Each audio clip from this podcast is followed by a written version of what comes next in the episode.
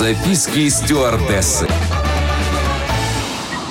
Всем привет! Это рубрика «Записки стюардессы». Я, Леся Орлин, развею мифы о полетах, поделюсь фактами и секретами самой романтичной профессии, которой я отдала 4 года своей жизни. Записки стюардессы. Все знакомы с понятием «летучка», когда перед началом рабочего дня собирают на быстрое совещание. В авиации это называется брифинг.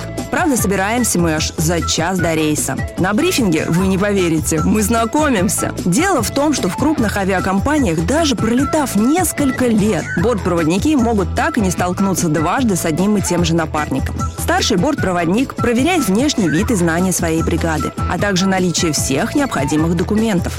Помимо документов, у каждого бортпроводника должны быть наручные механические часы, личный фонарик, а у девушек, летающих в юбках, еще и дополнительная пара колготок. Как-то раз я пришла с синим маникюром. Не успела смыть после вечернего похода в клуб. Было страшно, так как я видела, как отстраняли и за меньшее. Кстати, без лака или с прозрачным лаком тоже нельзя, чтобы вы понимали. Поэтому смыть по-быстрому не выйдет.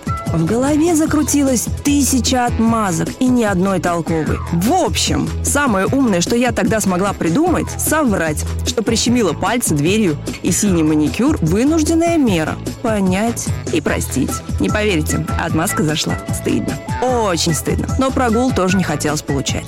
Знания проверяются с помощью вопросов, которые могут касаться любой сферы работы бортпроводника. Чаще всего вопросы связаны с аварийными процедурами. На брифинге мы получаем информацию о рейсе, количестве пассажиров, о готовности борта и об участке, за который предстоит отвечать. Записки стюардессы. На этот раз у меня все. Еще больше воздушных историй в следующем выпуске рубрики «Записки стюардессы». С вами была Леся Орлин. Всем приятных полетов.